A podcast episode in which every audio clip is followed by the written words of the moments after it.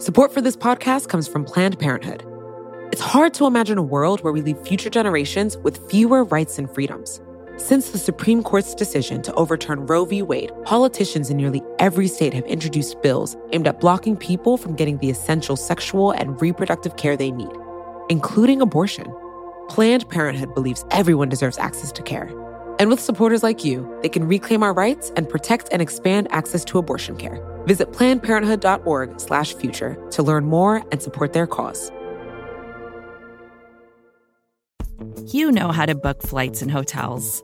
All you're missing is a tool to help you plan that unbelievable travel experience. That's why you need Viator. Book guided tours, excursions, and more in one place. There are over three hundred thousand travel experiences to choose from, so you can find something for everyone. And Viator offers free cancellation and twenty-four seven customer support for worry-free travel. Download the Viator app now and use code Viator ten for ten percent off your first booking in the app. Find travel experiences for you. Do more with Viator.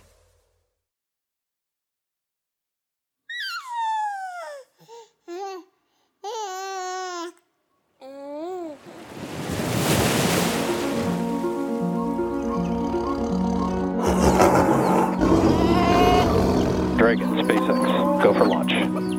ten.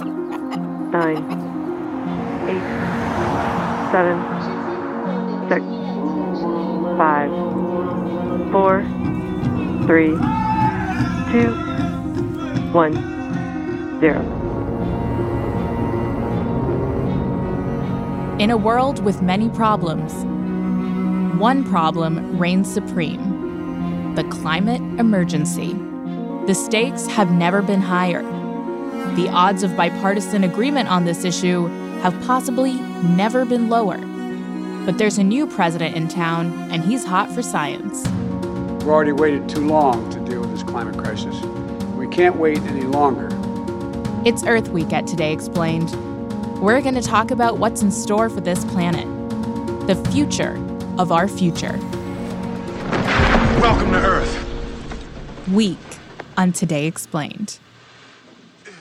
Welcome back to Earth Week on Today Explained. On the show yesterday, you heard from writer David Wallace-Wells about the climate crisis and why, in spite of all the long odds, he's feeling hopeful. And one of the hopeful items he pointed to was that increasingly people don't want to see their cars powered by dirty energy. President Joe Biden is trying to push the United States far forward on this front. That two trillion dollars infrastructure plan we talked about a few weeks ago, among all the money Biden wants to spend rebuilding our transportation system, electric cars and their infrastructure are the biggest single item. And it's high time because we have fallen way, way behind Norway.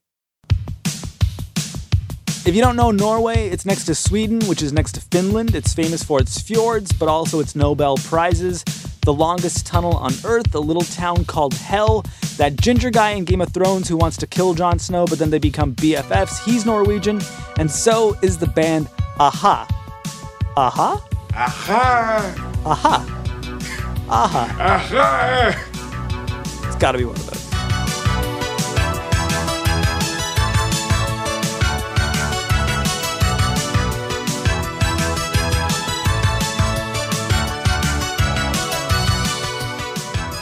The country also happens to be one of the biggest fossil fuel producers in the world, but in recent years, they've been using their fossil fuel funds to finance a small electric car revolution.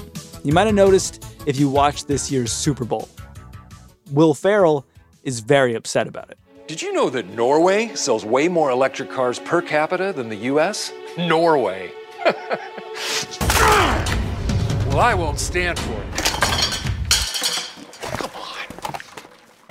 We wanted to find out how Norway got to be number one, so we reached out to Kristina Bu. And I'm the Secretary General of the Norwegian Electric Vehicle Association. We were all like, why should Norway be at the forefront? It doesn't really make sense. And she was all... Why should Norway be, be at the forefront? It doesn't really make sense. We're a small country with five point three million people, but it's quite large. Lots of mountains, cold climate, freezing winters.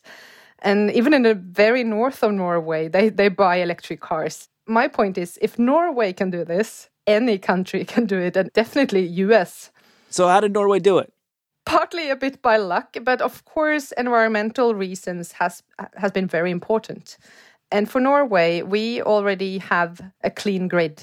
All our electricity is renewable. All of it? Yeah, pretty much one hundred percent. It's hydropower, mostly, and some wind and some solar, but mostly hydropower.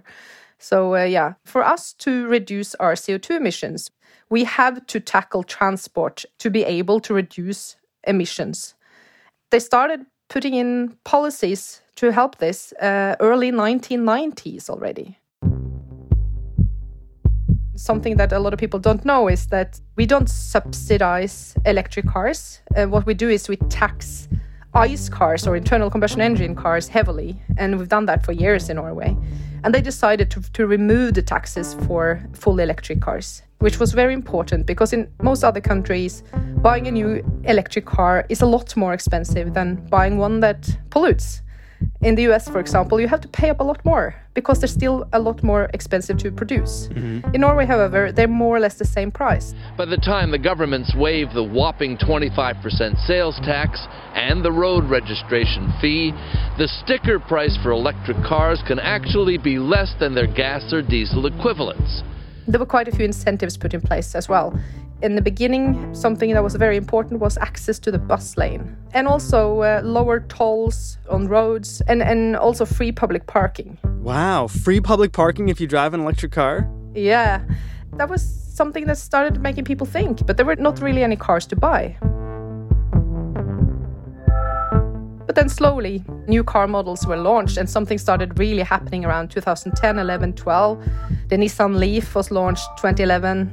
And then the Tesla came. You, you may have read that sometimes we get some criticism that maybe our car doesn't work in the cold.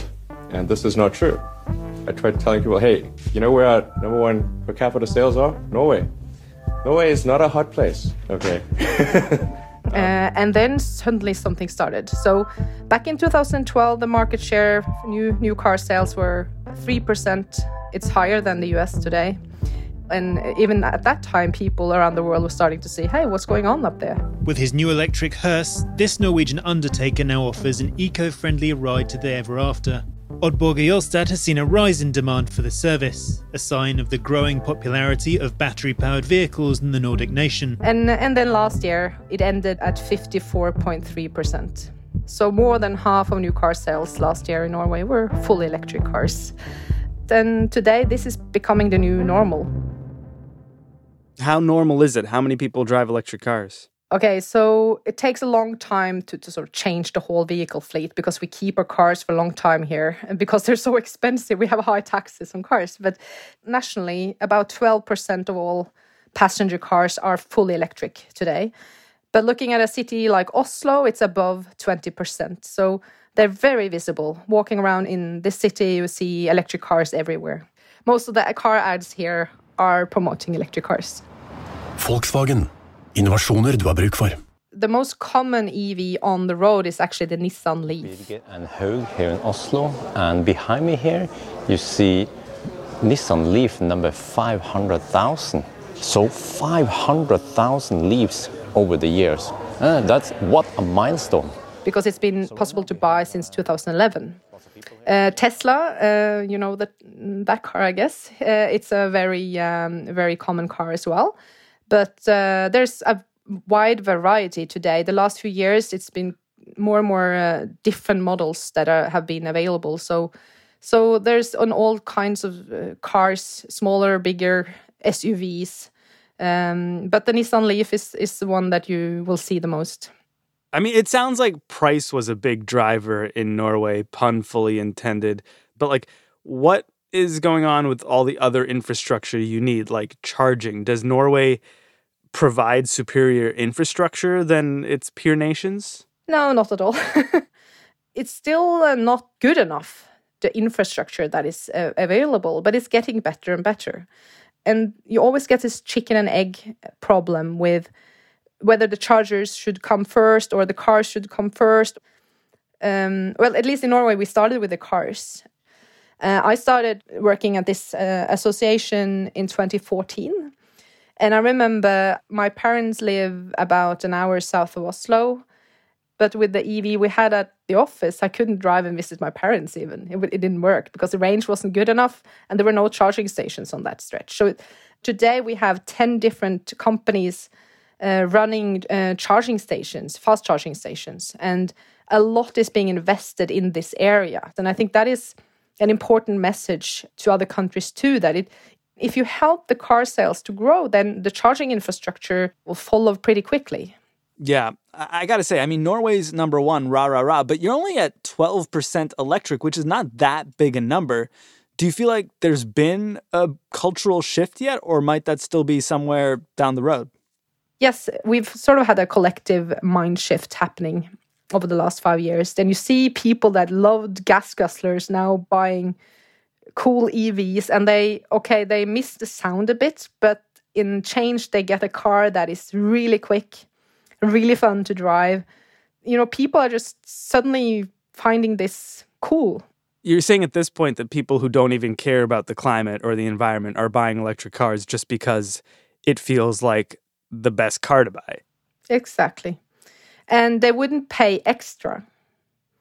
I mean, you have to be very, very green or very, very environmentally friendly to pay up thousands of dollars extra for a car that you're even a bit unsure of when it comes to the technology. And this is where the politicians come into the game. They they need to make it possible for us as consumers to make the right choice.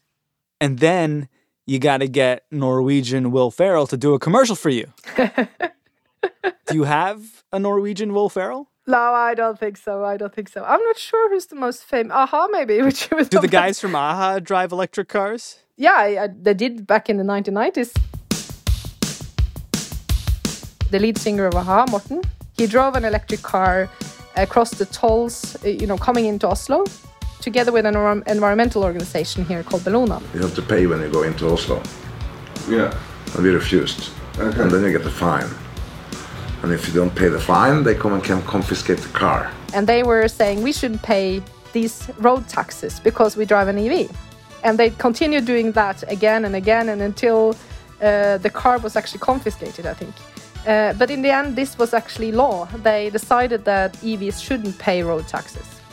Oh, so not only is the guy from Aha an electric vehicle driver, but he's like an electric vehicle activist. Absolutely, he was. Uh, and uh, part of the reason why we got this incentive in place was because of him. Wow. Yeah. Well, there you go. Take that, Will Ferrell.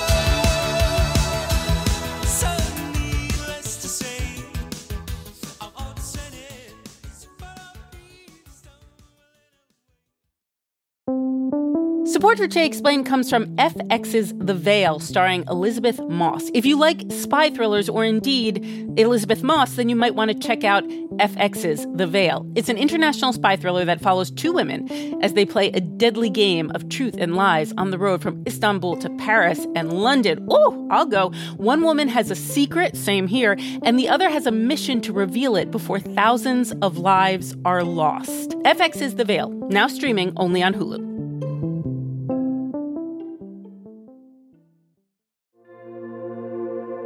Support for this podcast comes from Planned Parenthood. Your body is your own. That's why Planned Parenthood is committed to ensuring that everyone has the information and resources they need to make their own decisions about their bodies, including abortion care. Today, lawmakers who oppose abortion are challenging Planned Parenthood. Affordable, high-quality, basic health care for more than two million people is at stake. Planned Parenthood believes that health care is a basic human right. That's why they fight every day to push for common-sense policies that protect our right to control our own bodies. They also work tirelessly to oppose the onslaught of new policies aimed at interfering with personal decisions best left to patients and their doctors. They won't give up and they won't back down. You can join Planned Parenthood in the fight to help make sure that the next generation can decide their own futures. The organization needs your support now more than ever. With supporters like you, they can reclaim our rights and protect and expand access to abortion care. Visit plannedparenthood.org slash future to learn more and support their cause. Aha! Umair Irfan, Science Vox. Norway is leading the world in electric car adoption. The United States is the second biggest car market in the world next to China. Where are we in this race? The United States is not even within striking distance. In the United States, about two percent of new cars run on electricity, but in Norway, about half of new cars are electric vehicles. Now, California does have a larger number overall of electric vehicles, but it's a small fraction of the total number of vehicles sold in that state, and certainly much smaller than the total number of cars and trucks being sold in the U S. Hmm. So we actually do buy more electric vehicles than Norway, just not doing it on that per capita basis. Yeah, that's right. It's a tiny sliver of the overall automobile market here in the country. What's Joe Biden want to do about that? Joe Biden wants to step on the gas pedal for E Vs in the U S. Nice. Joe Biden himself is a car guy. He has a nineteen sixty-seven Corvette that he loves to talk about. I love this car. Nothing but incredible memories. Every time again, I think of my dad and Beau. God, can my dad drive a car? Oof. And so he took a huge step towards this electrification in the, his infrastructure package that he introduced. The largest share of that package goes towards transportation, and a big chunk of that is towards electrifying vehicles in the U S. How much money are we talking about for E Vs? We're talking about one hundred seventy-four billion dollars across all the various programs that he has uh, chalked out in this program. There are three main prongs to it. The first is building out a national E V charger network to help cure people of range anxiety. Range anxiety, pardon me. The uh, next big thing is using the federal government's purchasing power. The federal government also owns an enormous fleet of vehicles, which we're going to replace with clean electric vehicles made right here in America by American workers, creating millions of jobs, a million auto worker jobs. The government itself owns a ton of cars. We're talking almost half a million or more. And by buying electric, they can, you know, sway the market. And the third big thing that the Biden administration wants to do is create incentives, basically sweeten the pot for car buyers by making new electric vehicles cheaper through tax incentives, grants, and other programs. All right, let's talk about all of the things. Let's start with range anxiety. Sure. Well, one of the main concerns for E Vs is that there aren't always a lot of places to charge them. The first generation of electric vehicles didn't have that great a range, about thirty to seventy miles. These days, electric vehicles can easily top into the one hundred, two hundred, three hundred mile range. But that still means that once you run out of juice, you have to find a place to charge up, and that can take a while. And so what the Biden administration wants to do is help alleviate some of that concern by making sure that there's E V chargers all over the country. So you could be able to potentially take a coast-to-coast trip just running on electrons. And so the target here is about five hundred thousand E V chargers over the next ten years. Okay, so that's that. The other thing here, which is another huge hurdle, is subsidies, because presently electric cars in this country still cost a heck of a lot more than, I don't know, a Honda Civic, right? Yeah, there's definitely a premium for electric vehicles, and some of the most famous E Vs, you know, the Teslas, tend to be luxury cars or at the top end of the market.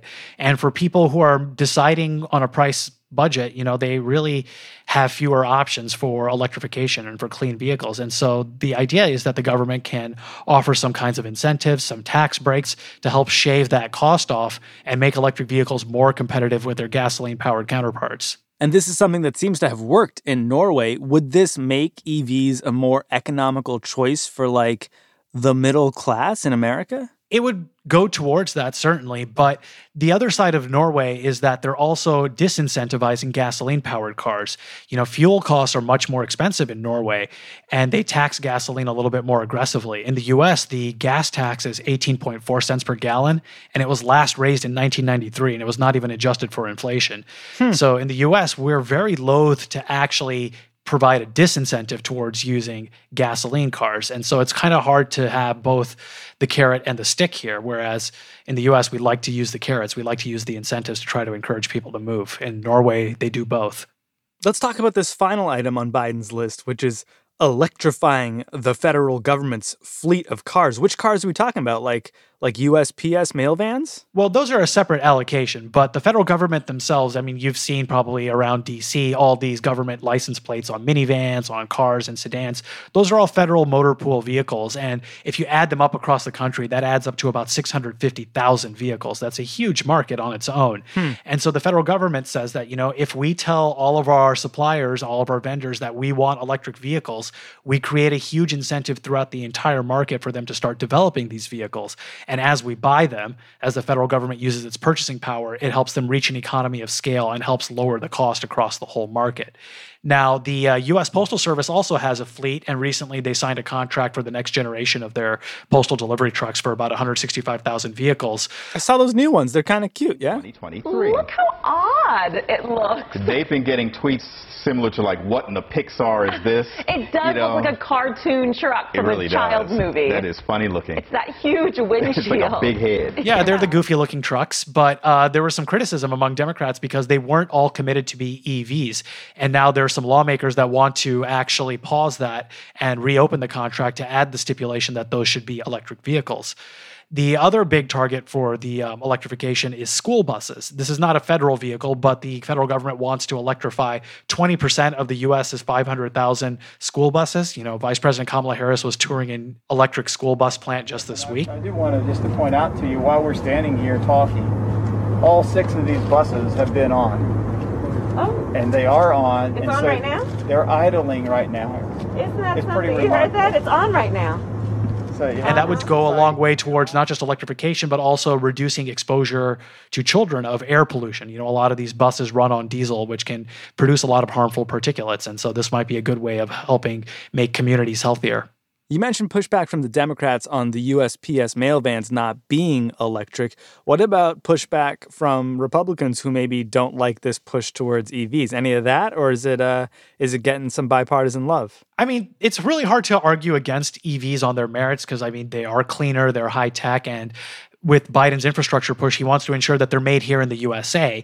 I think there's a there's standard Republican criticism that the government shouldn't interfere in the market, that they shouldn't be putting their fingers on the scale to try to tip the balance towards E Vs and let them compete on their own. But it's hard to argue against some of these cars that are, you know, made here in the U S A, and that people who do buy E Vs generally tend to like them. And the auto industry is down. That must help the cause, yeah? I mean, it certainly seems like it. You've heard commitments from like General Motors, which says that they anticipate their entire fleet to become electric.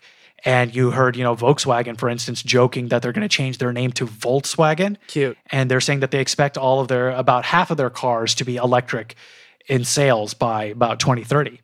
And how much of a difference would this make in the United States? I mean, that's the hard thing to tell, because it's one thing to make electric vehicles and to try to make them cheap, but it's another thing for people to actually buy them. And people currently have cars right now. And so not only do we need to get people to buy new E Vs, we also want to try to get some of the oldest and dirtiest cars off the road as well. And right now there isn't really a program in place to do that. And we've seen this push for E Vs before. Like there have been, you know, whenever gas prices spike, auto companies talking about more fuel-efficient vehicles. But lately, U S automakers have been pushing bigger and bigger cars. You've seen S U Vs and these crossover utility vehicles. And even when they're talking about E Vs, they're talking about electrifying these bigger cars. Like there's now even going to be an electric Hummer that's coming to the market pretty soon. I saw the commercial. It does this crab walk thing where the tires all go like diagonal. With Crab Walk, Hummer E V has the ability to drive diagonally. Something no pickup or S U V in the industry can match. Well, I mean, with electric motors, you have a lot more flexibility with the platform, and it lets you do all sorts of interesting things with it. But again, you know, U S automakers historically have been really resistant to these new technologies. Like Ford said recently that they're going to get out of the making sedans altogether aside from the Ford Mustang. Basically, they're ceding that market to foreign automakers. And so they see that the future is going to be in bigger and bigger cars, but they're also saying that they want them to be more fuel efficient and eventually electric. And it seems like that's kind of making those goals much more difficult than they need to be. Hmm. I mean, what potential difference does this make environmentally in the United States? Well, transportation is the largest source of greenhouse gas emissions in the United States, and cars and light-duty trucks are about sixty percent of the transportation footprint. So cars and light-duty trucks are about seventeen percent of the total U S greenhouse gas emissions. If you could electrify even a small fraction of that, you'd take a big bite out of greenhouse gases here in the U S. But that's only one step towards that. You know, we could get bigger changes and more radical changes if we were to rethink infrastructure more generally, things like the, how we build our cities, highways, and roads. But that's much more expensive and requires much longer-term thinking than we're seeing right now. Kristina told us in the first half of the show that these E Vs in Norway are almost entirely running off of renewable power, mostly hydro, she said. What's the situation in the United States? Let's talk about all these E Vs in California. What kind of power are they actually running on? That's a great point. You know, an electric vehicle is only as green as the electricity that powers it. And the U S still has a power grid that's dominated by fossil fuels. Now, the emissions, the carbon footprint from the U S power grid has actually decreased, but there's still a fair amount of fossil fuels on the grid. And while renewable energy like wind and solar are rapidly rising, and in many markets, they're actually cheaper than fossil fuels, they're still, you know, a small sliver of the overall energy picture. So in order to make E Vs reach their full potential, we also need to clean up the power grid, the electricity supply as well. What are the concerns that arise environmentally and otherwise when you have one of the biggest car markets in the world make this huge jump towards E Vs? I mean, let's talk about the materials needed to make these cars. Are there an infinite number of lithium batteries out there in the world for this U S market that is car hungry? That's an important factor to consider. You know, lithium is a material that has to be mined, and the uh, supplies of that can get very limited if there is a huge surge in demand for lithium-ion batteries. And certainly the materials cost for building this whole fleet of new cars has an environmental footprint. Some estimates do show that E Vs do have a larger upfront environmental footprint than a conventional gasoline-powered car. But over the course of the life of the vehicle, they actually are a net benefit to the environment because they burn fewer greenhouse gas emissions. But it's a delicate balance, and the more delicate balance will be then convincing people from using their existing cars to switch to new E Vs, and that's where the calculation gets a little bit more difficult. Does it make more sense to get more mileage out of your current car or to invest in a brand new electric vehicle? This is not going to be a completely seamless transition, and, and there are some environmental impacts that we have to address at the same time. But on balance, they are likely to be an improvement over our current vehicle fleet. And that's why it's important to move in that direction. There's certainly some sort of, you know, still some resistance to electric vehicles. People do like the rumble of a gasoline engine, and people like big pickup trucks. But really, if you can make an electric vehicle cheaper, then that argument really makes itself. It's it's hard to argue with something that's cleaner and cheaper. So uh, once you can hit both of those points at the same time, I think that's really where you'll see an inflection.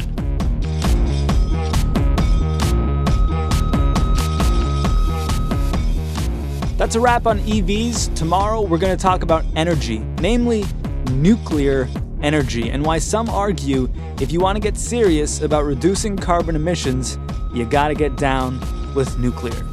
It's Earth Week on Today Explained.